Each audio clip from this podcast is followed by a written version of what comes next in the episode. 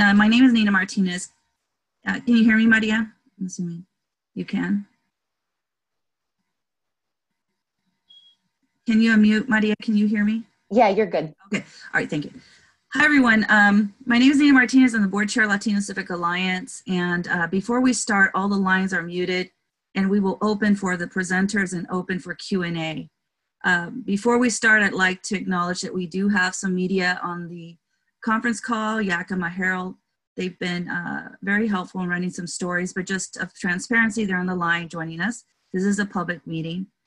Um, again, my name is Nina Martinez, and myself and Maria Sigüenza, Commission of Hispanic Affairs, decided this is our fifth week uh, of putting together this calls to help coordinate what other leaders and communities are doing statewide. This is an opportunity to share information and get information from state agencies when applicable.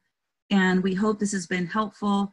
Uh, we know that uh, so many of you are doing incredible work and we want to make sure during this COVID crisis that we can help one another.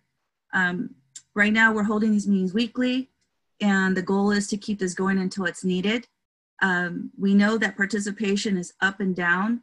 Uh, we want you to encourage you that you notify all your contacts within your network to join us when they can, because we appreciate uh, as much as we can to help one another. And the participation would be great. If you have any questions or comments, you can reach out to Maria at Hispanic at cha.gov. I believe I'm saying it right. Or info at latinocivicalliance.org or you know what, you can just text me, um, 206-661-0051. Again, 206-661-0051. I want to move to our agenda today. Uh, what we did, we created a subcommittee of leaders that have been participating in these calls to help us put together our agenda. Um, that way we make sure that we're, we're listening to everyone the best that we can. Um, one of the feedbacks that we got last uh, recently was that we changed things a little bit to as we always invite state agencies to update us and i think it's really critical to continue that we minimize uh, the presentation times to allow what we initially want this to be with sharing information what we're doing regionally. That way we're getting ideas things that are working maybe in certain areas in yakima could work here in king county or vice versa. So, um, but we will continue to have guest speakers from the state agencies, but they'll just be a shorter time, and they'll also uh, continue to be available for Q and A. Um, so that's the goal: is the first 30 minutes to include some of the state agencies speak, but also have presenters. Today we have uh, um, Diana Bettis, a state director of LULAC, going to talk about housing. And we also will have WAISN update us on their efforts. Uh, then the second part, we'll open it up and talk uh, to get feedback from the different counties. And I, what I'd like to be helpful when we open that up is that I will call out the counties and surrounding counties and leaders from that area to please, you know, talk, you know, share your comments or concerns or ideas during that time. That way it helps us sort of organize uh, feedback that we're getting. So why don't we get started um, on our meeting? And I think our first would be Maria, you want to take over?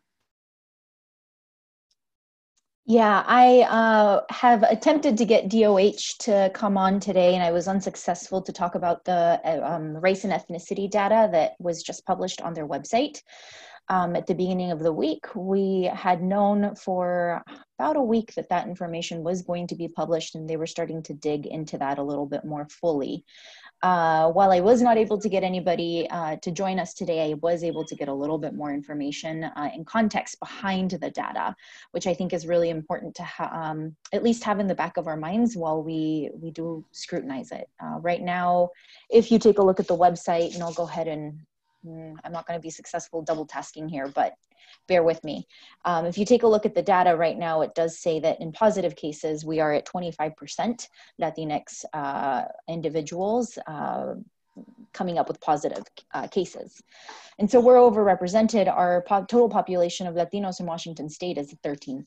So we are well above and beyond um, what our share should be, really, if we're taking a look at the statistics so at the beginning of this week, uh, oh, and I should talk about deaths. There's uh, two two boxes, if you will, uh, tables of information. One is confirmed cases by race and ethnicity, and then deaths by race, race and ethnicity. For the Hispanic Latino population, it's at 7% for deaths. So that's the two distinctions under which I'm going to be providing information. So under deaths at the beginning of the week, that information was incomplete by 33%. Maria, Maria, Um, are you sharing that? Are you sharing anything with us? I don't see anything. Are you Oh, reading? Are you just saying it's, okay. yeah. Did I, maybe I didn't press enter. See, this is what I mean about double tasking. Oh yeah, it's in the chat box. Okay. okay, well, maybe it's me. Okay, all right, thank you. right. um, I'm willing to believe that it's also me. So, anyway, at the beginning of the week, uh, the Department of Health was um, reporting that 33% of the death information was incomplete. Um, but they did indicate that they were going to be updating it on the daily. As of today, the data is 11% unknown. Um, so, what we have there is near completion. Um, I guess what the holdup there is information on death certificates um, and waiting for those that, that information to be reconciled. For the positive cases, uh, where it does indicate that we're at 25%, at the beginning of the week it said it, we were at 23. Um, about 60% of the data was missing, uh, race and ethnicity information. Uh, at this point today, uh, we are missing about half of the data. So the 25% is based on uh, half of the data set that is complete. The other half of the data set that is incomplete is incomplete because the information is not being reported. And it's not being reported for a couple different reasons, uh, which are not the end all be all. There are probably other ones, but these are the ones that they indicated were the most common. Uh, one of them is being that the hospital does not collect information and therefore it's not reporting it to the county and it's not reporting it to the state or the county doesn't have a method by which to report this data so they're not funneling that information from the hospital to doh um, and then the third and i've got a question for clarification is that some counties are just not reporting it and they're not reporting it because again they can't or because they won't.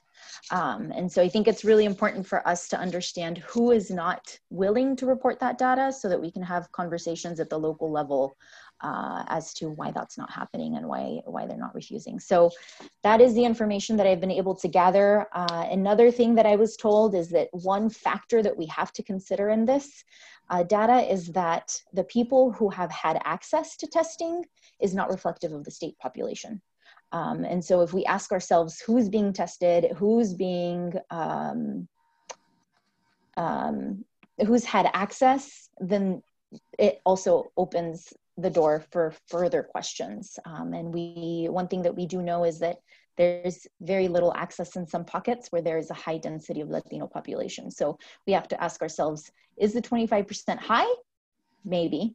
Is the 25% low? We don't know. Uh, so as I find out more information, I will let you guys know.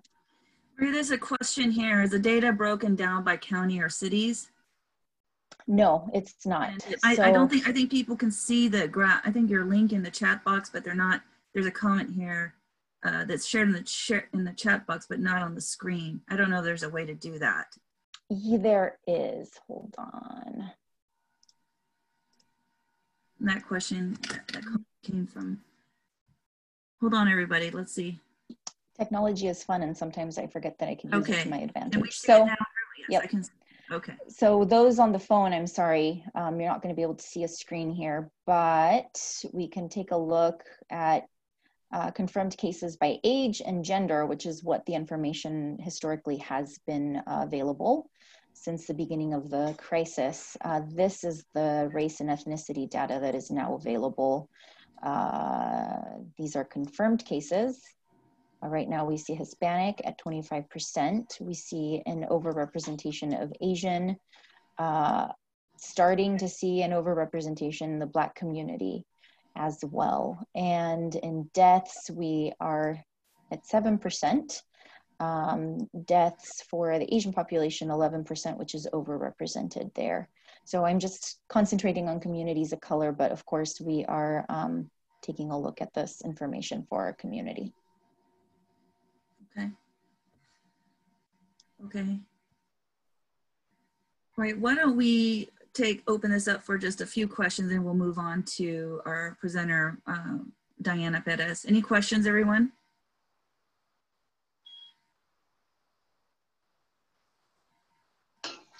Hi, everybody. It's Oscar with Latino Community Fund. Quick question: Is there a way to get it broken down through the Department of Health or some some other avenue, just so we can maybe advocate for regional resources wherever the concentration is focused at? That is another question that we have been asking. Uh, right now, what I'm doing personally is reaching out to my local health department so that they can make that data available. Um, and this is something that I'm doing personally here, even though our Latino population isn't as high. Um, but we can we can work together to kind of advocate on both avenues um, at our local level to to have them be more transparent with uh, with people that live in their county, right? And then at the at the state level, the, those are questions that I'm also asking about um, making it obvious because then at that point we will be seeing who who's not sharing their data for whatever reason. Maybe we could do, um, we could talk about the steering committee creating a, a template or short for that. All the leaders here can share and start reaching out to their counties. We know they play a major role. So that might be an idea to do. All right, um, another question before we move on to our next presenter. All right, why don't we move on to Diana Perez? Are you on the line? Nina, there's another question on the Oh, okay, chat box okay. Okay, from Armando. here's a question. Thurston, can, Can I jump into when I get a chance, or do you want Sure. me to wait? Uh, so this is regarding the same issue with yeah. Uh, Jose, I think so when we, this. yesterday you were going to talk about that in your region. Yeah, We wait, okay. yeah. I'll wait. I'll Okay, wait. thank you, thank you. Uh, there's a question here. Um, have we heard from FQHCS regarding access to care testing for Latino community? I guess we'll have to get that. Do you see that question, Maria? Yeah, Armando, could you message me uh, and let me know what kind of information we should be digging? Because the short answer to that is I haven't reached out to yeah. the FQHCs. And there's just a uh, com- and there's just a comment before we move on. Is Thurston County Health Department isn't sharing data.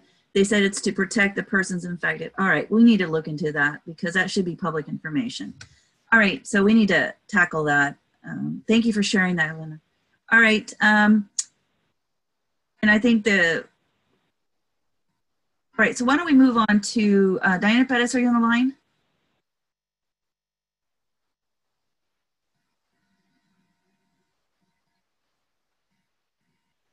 Diana?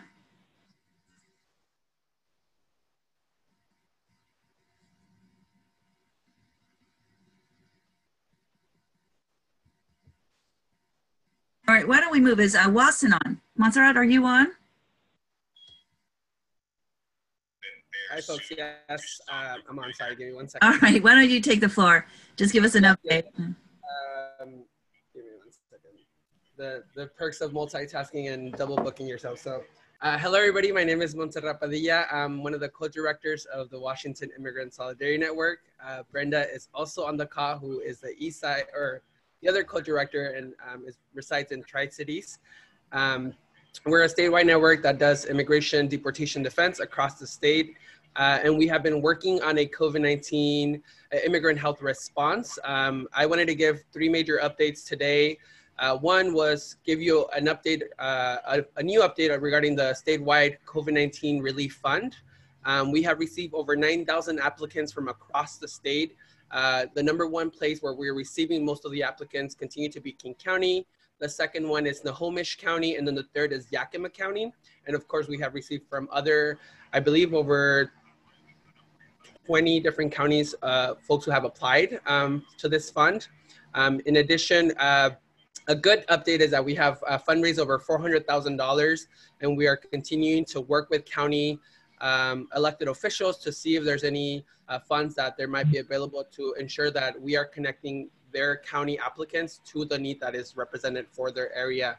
Um, and so I'm really grateful for all the folks on this call who have been working with the Washington Dream Coalition to ensure that our communities are being um, supported. Diana Perez is actually here and, and she'll share a little bit about her Southwest update and their partnership with the Washington Dream Coalition. Um, but um, yeah, so I just wanted to give you that update. Already 100 and uh, 10 folks have been uh, awarded some of the fundraising, um, have been distributed some of the funds, and we're doing uh, an approach of staggered so that, um, again, it's not just the first come, first serve because we know that that's not equitable, and so that people are really being looked into um, different ways uh, that they can start applying. We're also providing technical assistance if they're having a hard time to apply through our community hotline, which is 1844 724 3737. I'll put those numbers in the chat box once I'm done speaking. Um, but um, uh, up next, we're going to be considering other counties to distribute some of those funds. Uh, the second thing I wanted to share is that a coalition, uh, a diverse coalition of folks, including folks from the Latino Civic Alliance, have been working on ways to demand that the state acts upon a work uh, undocumented workers relief fund. Uh, we just saw yesterday how California beats, beat us to the punch, and I'm slightly ashamed um, that they beat us to the punch because we know that Washington can and must do better. But uh, we are demanding that um, Governor Inslee enacts uh, with this disaster relief funds that they're now receiving from the federal government to protect immigrant workers, knowing that we continue to be the essential backbone of this country, especially under this pandemic. Um, um, and we are having to struggle between choosing to have to go to work, um, and if we get sick, what comes after, right? If we're gonna have a roof over our heads or food in our tables. And so uh, we're urging Governor Inslee and the state uh, uh, legislature to one, immediately act on a worker relief fund of $100 million for undocumented communities and undocumented workers across the state. Um, in addition, for them to, uh, to go into special session uh, to enact a, a, permanent program for unemployment protections for undocumented workers. Uh, again, um, we have been told for so long that this has never been possible, but yet again, California beat us to the punch. And cities like Minneapolis also beat us to the punch, right? Um, I also want to give an update that, uh, or maybe somewhere, someone from the city of Seattle will be here that can give an update, but the city of Seattle uh, will soon be hopefully launching a loan program um, for the city of Seattle specifically, but um, that could potentially be an update for next week. Um, and then lastly, uh, oh, so for particularly for, for those demands, we have a, a, coalition letter that we're urging everybody to sign on. Again, I'm going to put the sign on letter on the bottom. Uh, but in that, am I missing anything else that folks should be aware of at the moment? Uh, yeah, I did. There, uh, just before we move to the housing, uh, there's a question I think is important. Uh, what are you doing to protect data of people who apply? Uh, we are deleting the, the data right away where um, so the applications are being processed, folks are being reached out to, and then the data is being no longer. Okay, so other than the name, the phone, and the email, we're not asking for any other identifying information like immigration status. Yeah, no, no, no immigration status. The actually the application is very like low barrier, so there's very very few questions that are being asked. Um, parts of the reason why 9,000 folks have applied is because it's so accessible. Um, sure. Over uh, even the payment process, folks are being cut out checks uh, or um, they're being sent, you know, if they, they have the capacity to receive Venmo, that is also another way that folks are receiving some of these funds. Okay. Um, and I, I, would just share a little bit of the reflection of what uh, from the 110 folks who have already been told that they will be receiving some of the funding.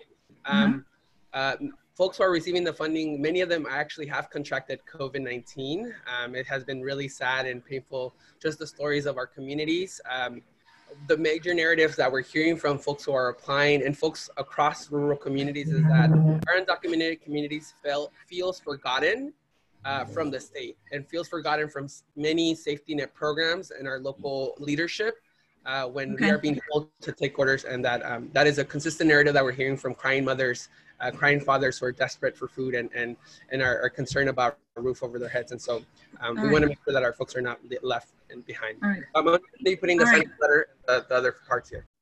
All right. Well, thank you so much.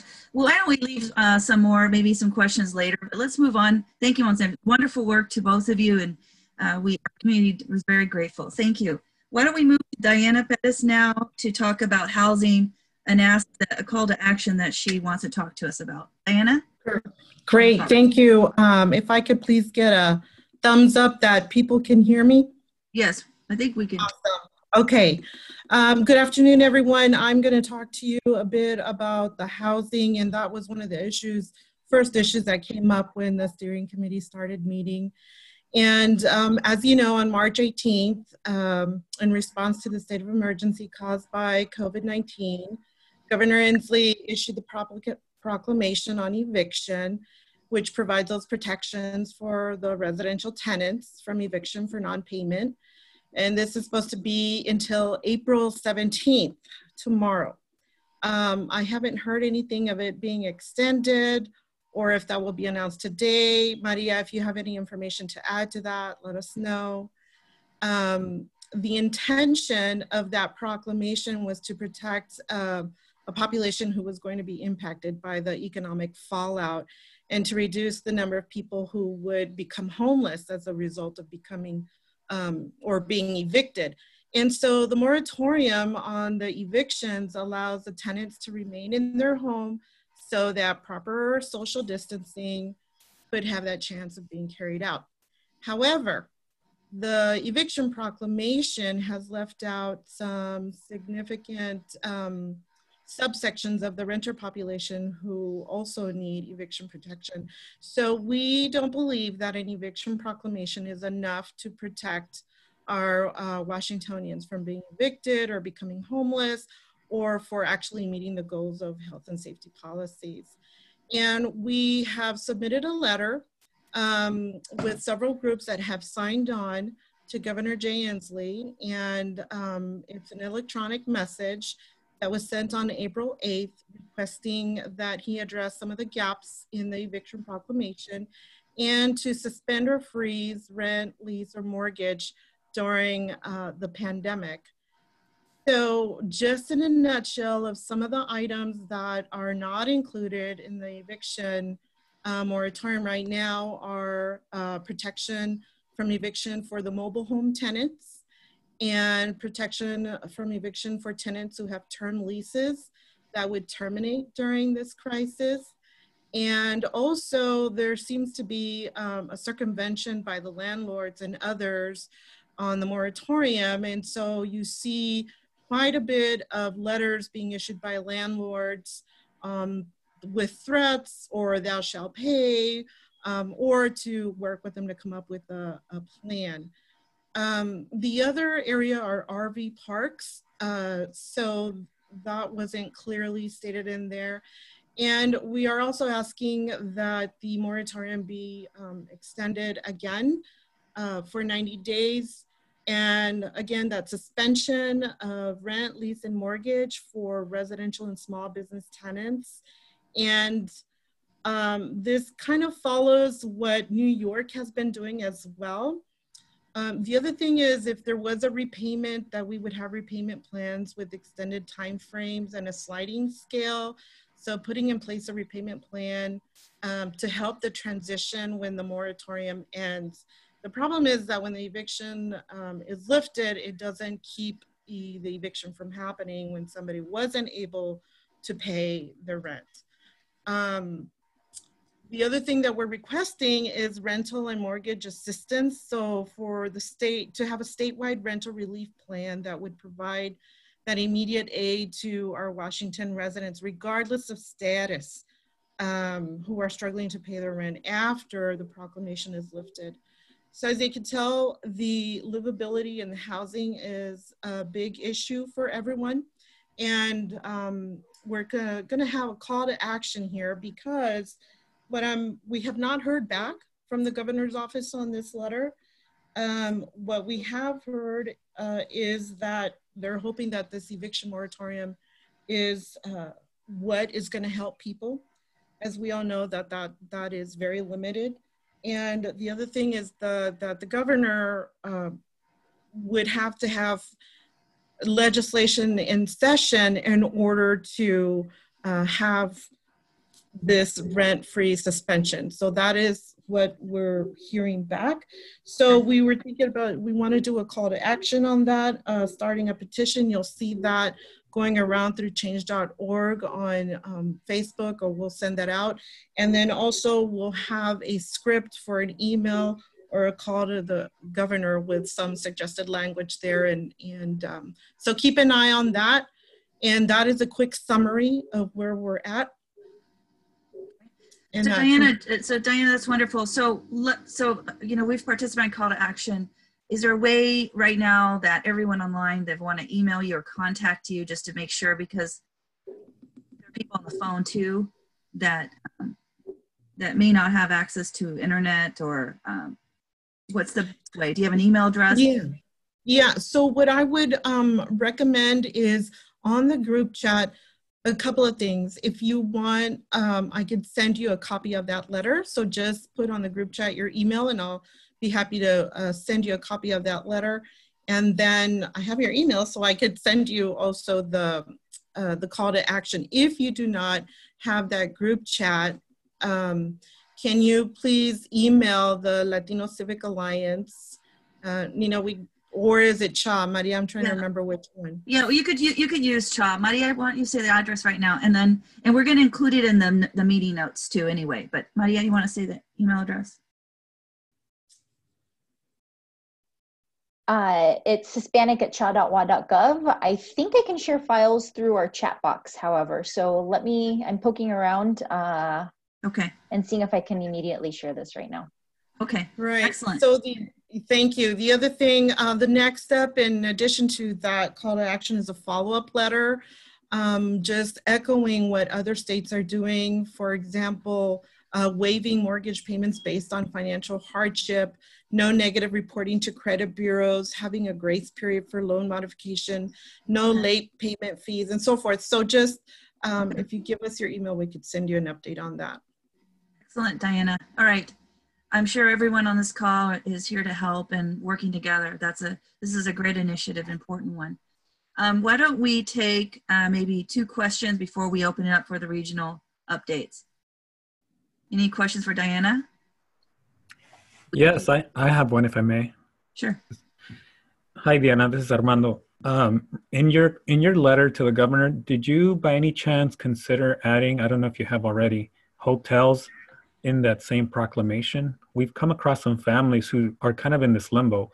They don't have any stable housing. They don't have um, even what I would con- consider now temporary housing in in a formal fashion. They're being supported through like these vouchers for farm workers, for example and they're finding themselves in this in this situation where they're being um, let go from the hotels at the same time, and they have no other option to get any temporary housing, obviously because of social distancing at this time. So if there could be some kind of language included for hotels, and we know depending on the situation, and then we've heard this from our partners in, in uh, Justice Project, um, hotels can be an extension of temporary housing, just so Sure. we can keep roof over uh, people's homes at this time. Excellent point. Thank you, Armando. I will include that. I know the Washington Low Income Housing Alliance also sent a letter. Um, so we'll just need to look at that and see if they included any language. That way we can be in alignment. And if not, we can work together to, to add that. Absolutely. So I'll be in touch with you and I'll connect you with one of our partners in, uh, in Justice Project so he can give you some more of the details and see if he can recommend anything as well. All right. Excellent. One more Yeah. question, please. One more question. This is Enrique. Uh, Armando, I, I- really appreciate uh, what you just mentioned and I hope it couldn't be included. With that said, um, we've have we've had some families here in Skagit County that their background checks have some um, some some negative um, feedbacks from from uh, from other places that they've been at. But anyways, what what I'm trying to get at is that their historical background checks is ex- excluding vulnerable families access to uh, housing and shelter right now. Um, and I've noticed some families um, still uh, homeless because they the background checks aren't um, cutting it. So how, how can we stop that? So I put that in the in the uh, chat box. Okay. Thank you, Enrique. Okay, excellent point. Ah, this is a challenging time, but these are excellent points. All right, everyone, why don't we move to open up our regional updates? And this is an opportunity to share um, some concerns you have, some positive information, maybe things, uh, programs that are working. Let's try to keep this to one to two minutes each so that everyone can share, please. Why don't we start with Yakima County? Gabriel, I think you wanted, uh, let's start with you, Gabriel, and then anyone in the Yakima County surrounding areas, please. That includes Benton County too, and Franklin. Gabriel?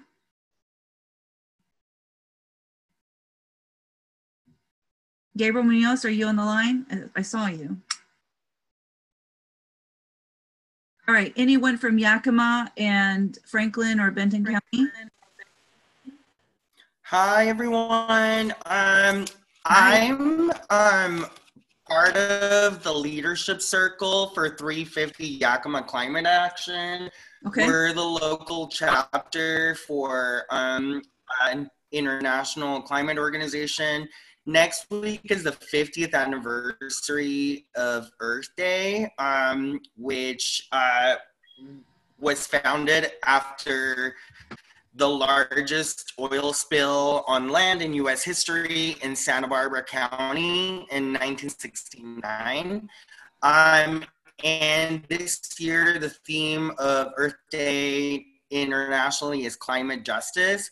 Um, we know that immigrants and Latinos are on the front lines of um, the climate crisis like the farm worker who died in 2017 during heat waves and um, wildfires in um, uh, Whatcom County. Um, Honesto Ibarra Silva and all his coworkers were deported after they walked out of the job um, in protest and so um, we're holding, um, there's going, going to be statewide and internet and like national days of action next week. So there's a lot of resources that the Washington Youth Climate Strike is holding a series of workshops next week because it's a national day of action on Wednesday, which is the actual Earth Day, Thursday and Friday. Okay. Um, but here in Yakima, we're hosting a panel about climate justice in the Yakima Valley. We're going to have Okay. speakers um, from LULAC, from Friends of Toppenish Creek, from Nuestra Casa in Sunnyside, um, from the Cowiche Canyon Conservancy, and um, also from the Native community and the Yakima Reservation. Okay. Um, and we're also going to have other events throughout the day. That's going to be on Saturday, the 25th. Um, and it's all going to be virtual. So Okay. I'm going to share this sign up sheet, please. I mean, sorry, this sign up link. For our local Earth Day events. Um, also, the the the uh, Climate Alliance for Jobs and Clean Energy, um, which is around for the past five years, has shared a lot of resources about COVID 19 because a lot All of workers, you know, like safety, like grocery workers, healthcare workers are on the front line right. of the COVID 19 crisis. So it's also really important to connect with our labor partners Okay. Philip. about, especially because, as we know, most many of these workers who are in precarious occupations are undocumented or are. You Felipe, we're having trouble. I'm having so trouble, Felipe. Anyway, just wanted to share that, and I'll share the information about Thank Earth you. Day Thank you so much. Look, Um, add it to in the chat. Thank, thank you, Felipe. Thank you.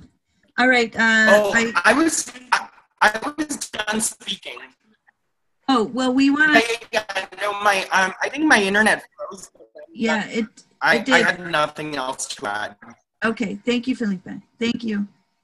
Um, Gabriel Munoz, can you jump on now?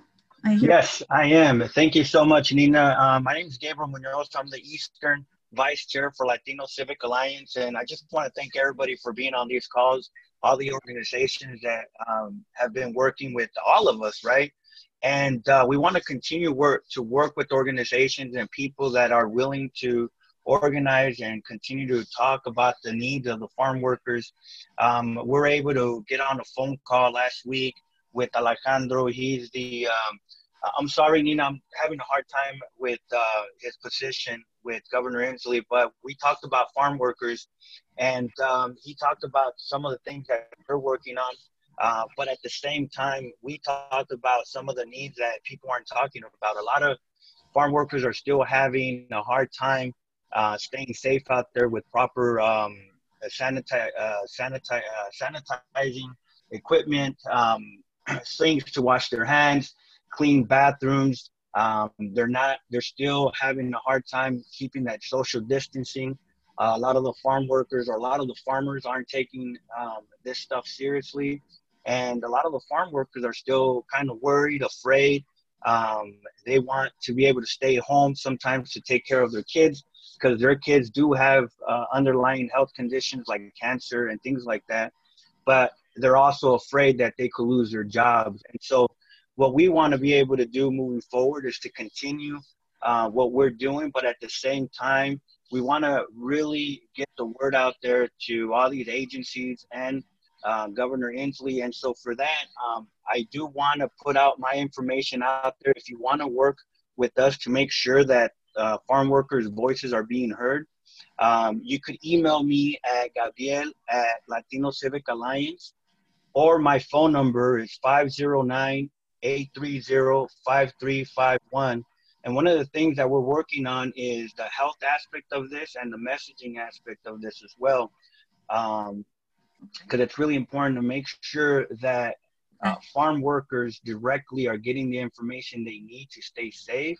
And not only that, to get these um, these resources. Montserrat was talking about how Yakima is one of those um, cities that are are are seeking, but they're they're not there yet. And so we want to make sure that Eastern Washington has a voice in this as well, as well as the farm workers.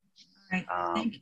All right, Gabriel. Gabriel, why don't we do this? Uh, just repeat your phone number. So what you're asking is clarifying. There's going to be a organizing effort uh, to make sure that that we need to take it the next step. Okay, I think that the government agencies have been sharing what they're doing, but at this point, we need to we need to ramp it up, right? We need to start really putting uh, the the harvest has started. The H2A guest workers are coming and there has to be an organizing effort on the on the grassroots community level is what you're saying and that you are going to be organizing this and so what is your phone number again so people can reach out to you i think texting would be the easiest it's more yes, effective so what is your number again and we can move on phone number is 509 830 5351 and my email is Gabriel should... Latino Civic Alliance. Okay. All right. And what? Okay. And thank you, Nina. What we're gonna do again is organize, um, organize to make sure that we are keeping our farm workers safe and take it to the next level. Thank you. All right, let's move to um, anyone else in uh, Benton, Franklin County, Tri Cities, please.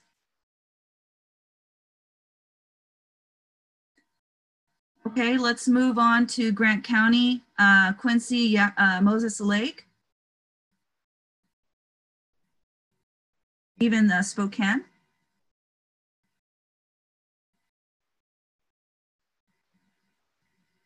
All right, let's move to Wenatchee, Chelan, that area.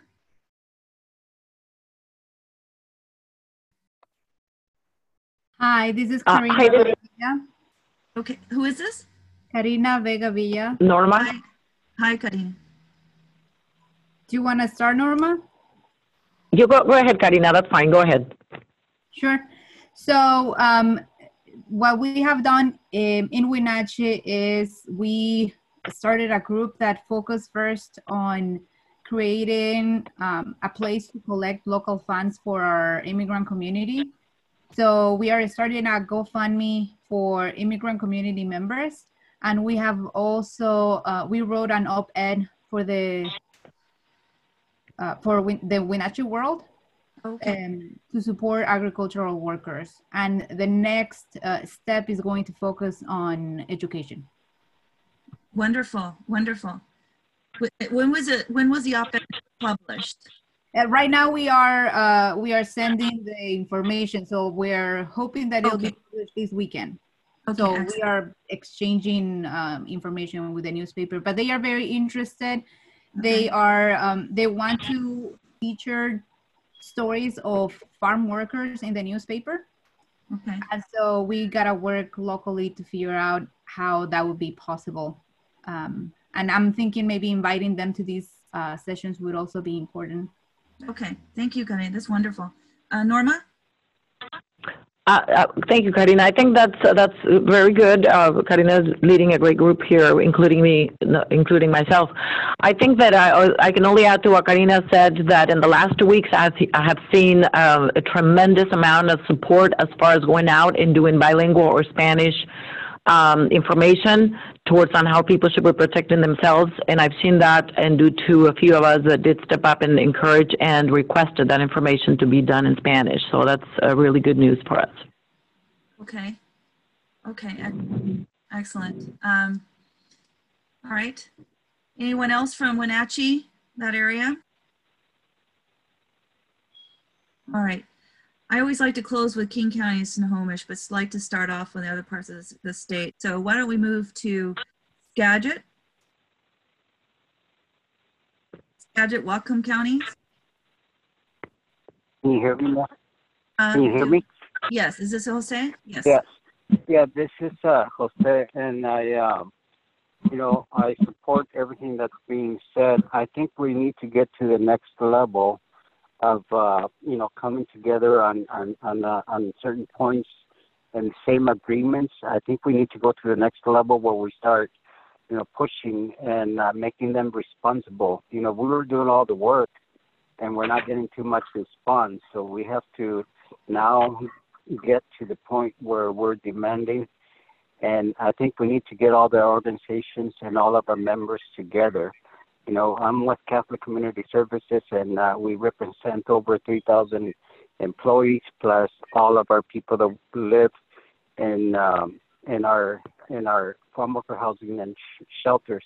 Uh, so I think we need to start working with other organizations that feel the same way that we do and with all of our community members. Um, so I'm gonna start talking a little bit about the health department, and it, it came up in other conversations. But uh, uh, you know, for example, uh, you know, I don't know that they're prepared, and um, at least here in the community, I've been having conversations, and Jacob brought it up, and other people brought it up. You know, how do we make sure that they have funding, and the funding that they have, that they should let us know especially you know hotels came up uh, uh, isolating people if they get sick whether it's in apartment complexes or whether it's in the farm worker community we need to have vouchers to make sure that we could isolate folks and support those families the other thing that i'm you know we run a food bank but there's people that are sick at their homes and who's looking out for them um, you know it's just too much work for for us. Uh, you know, we doubled our our you know uh, the support that we're doing in, in one week. We had uh, you know we were serving 150 families to 200. Last week the numbers almost double where we're helping over 300 families. So you know it's really really hard. Uh, you know people are losing their jobs uh, left and right. Uh, so there's a lot of demand for that. Uh, you know with protective services uh, or protective uh, you know, resources or materials.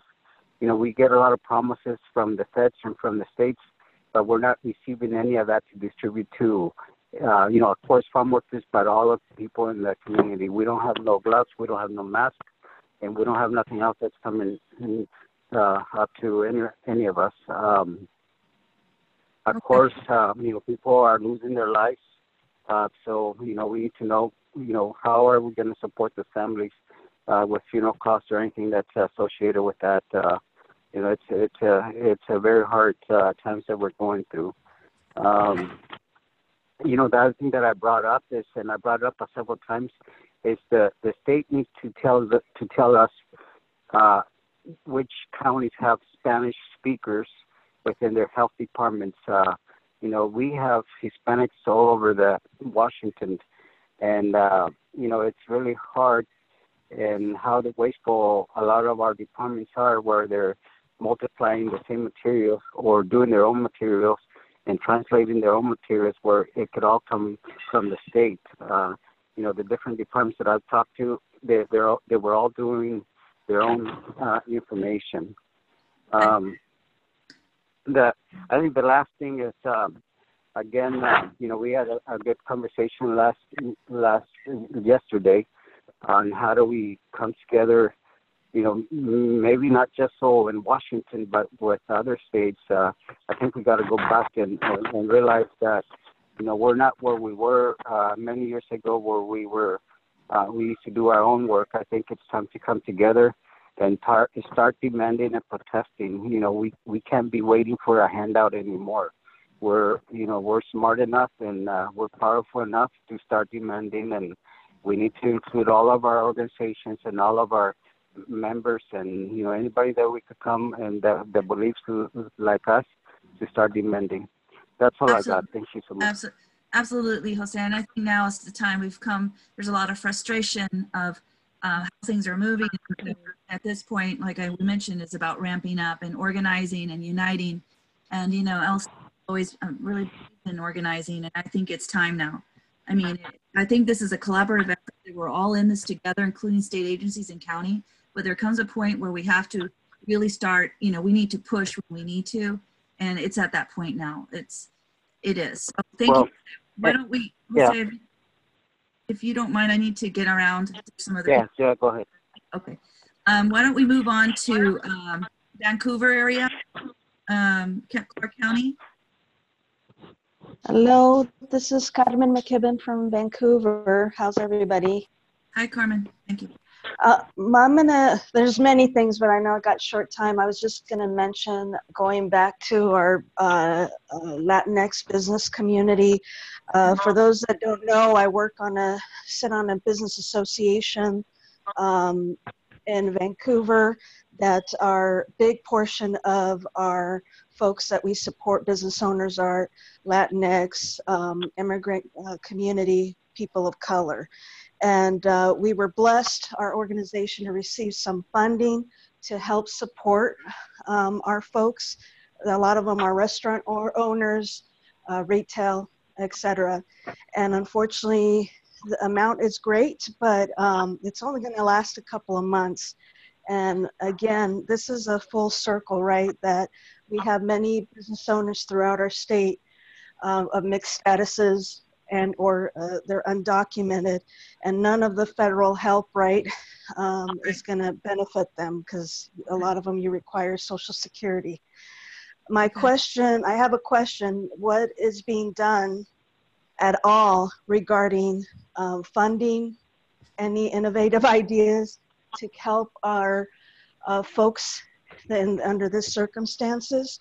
Like i said we're one organization down here in, in Vancouver, and we're only specifically supporting right uh, a specific neighborhood. But there's plenty other uh, Latino raza business owners elsewhere in our community that unfortunately we can't help. We only have so much amount.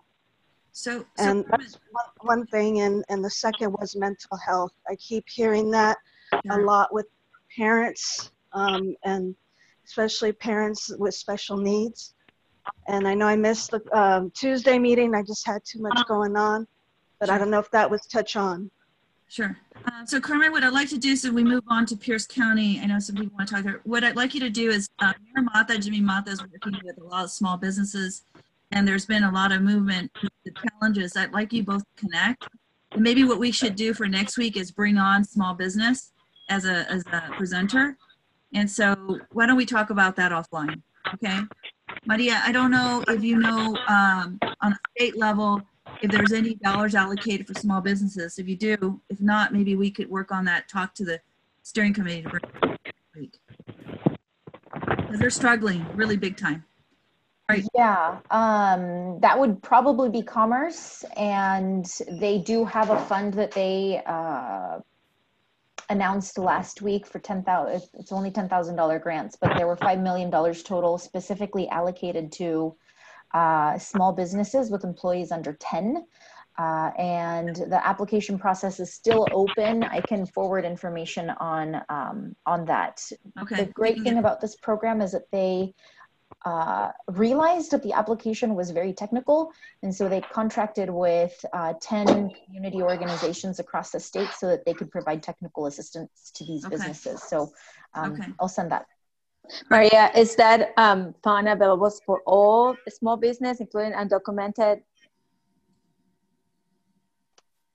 I don't know if they ask for social security information or uh, ITIN information. Taking a look at the application, I don't think that that was actually a requirement. They just wanted the UBI um, information. So That's a good comment. And I think that for next week, we really need to be able to share this. We need to get into that. I know there's some dollars, some funds, but let's look into that. Um, uh, and just to close, uh, as we move to Pierce County, um, mental health is a big issue.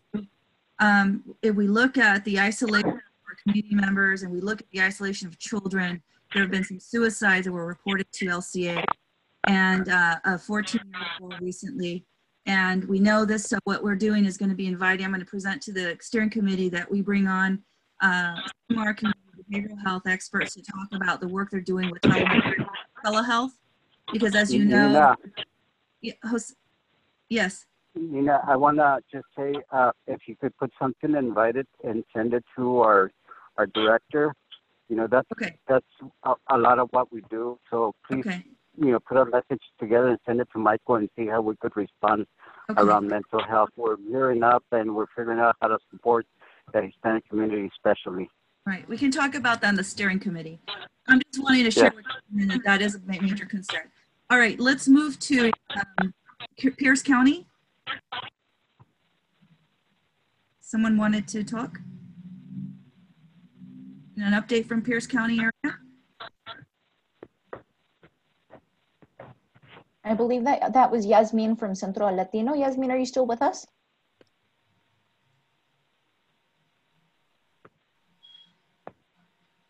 All right, why don't we, Let's move on. why don't we move to Snohomish County?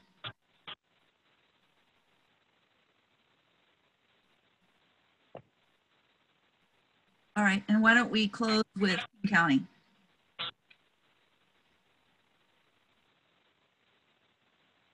All right, all right, so um, I think some of the takeaways today would be that um, for next week is um, we have several call to action. We have the housing call action is important.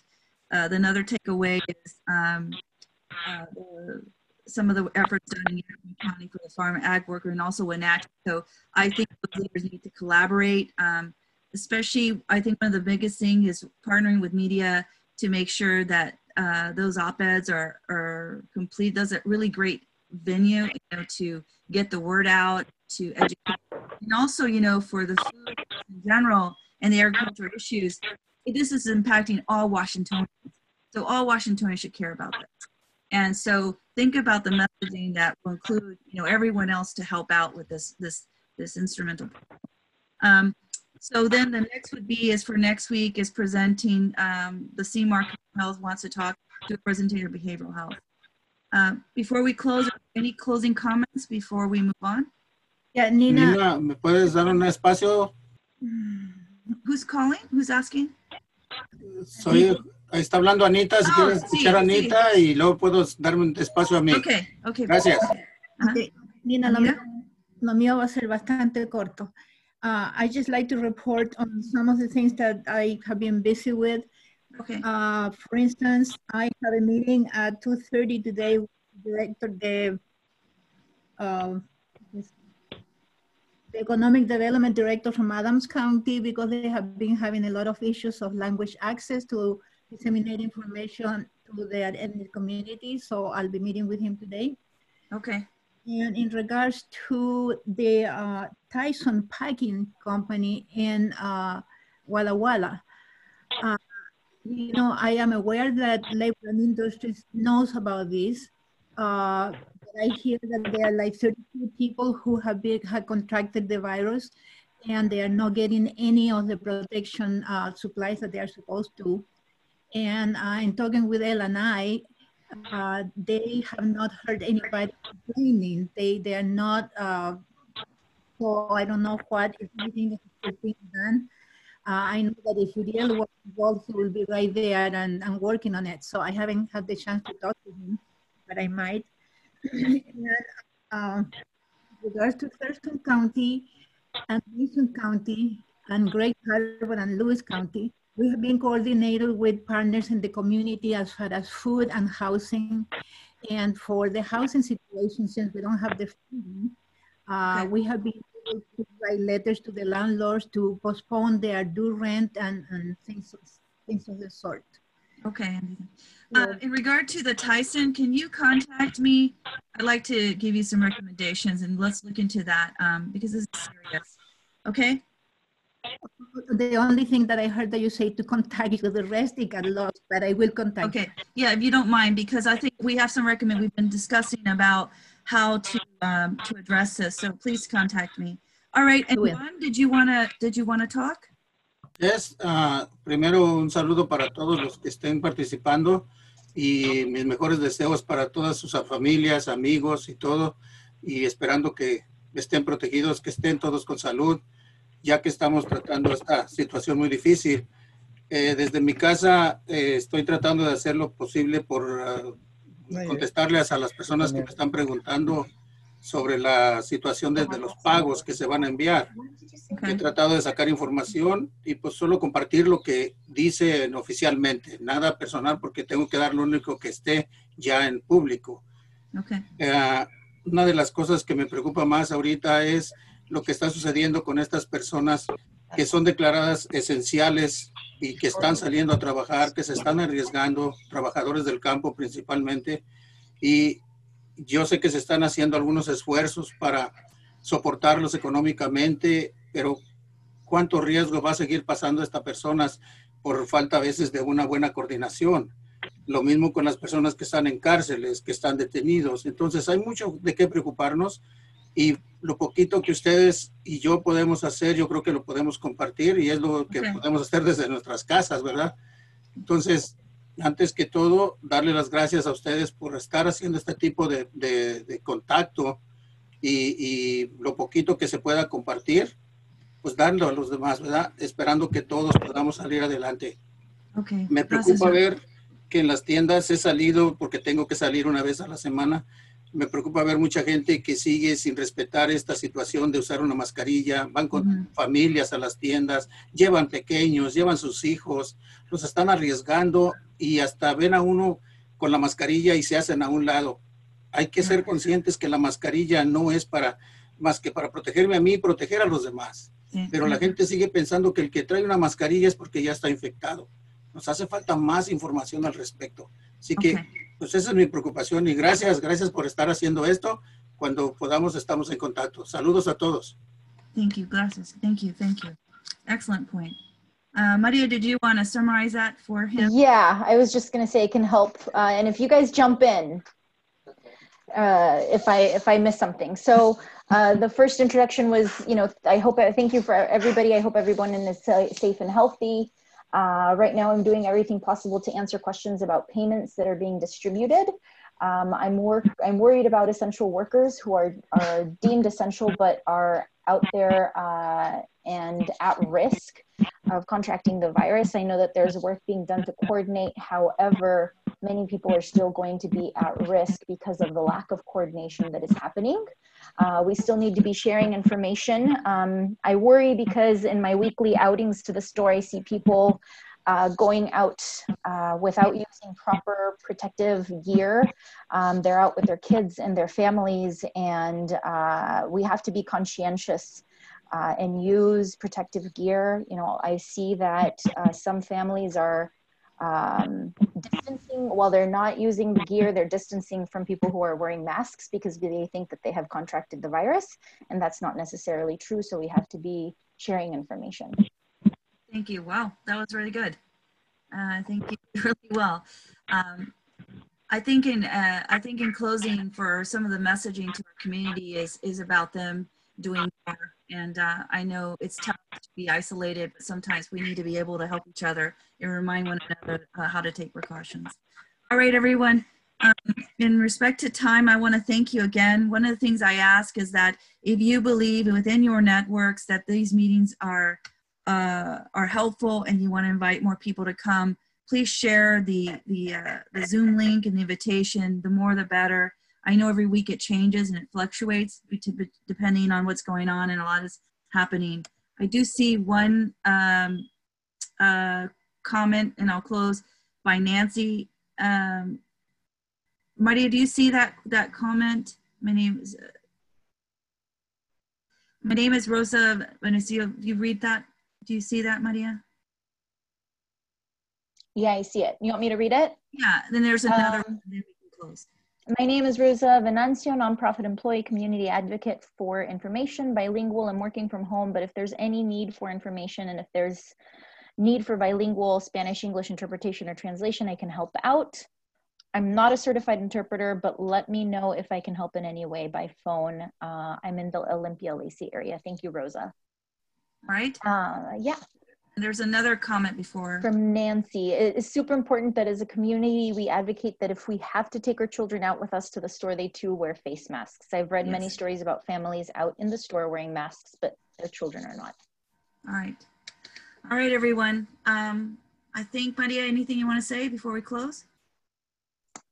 No, just uh, continued thank you for everybody joining. Uh, we do consistently see that uh, you guys are, are here.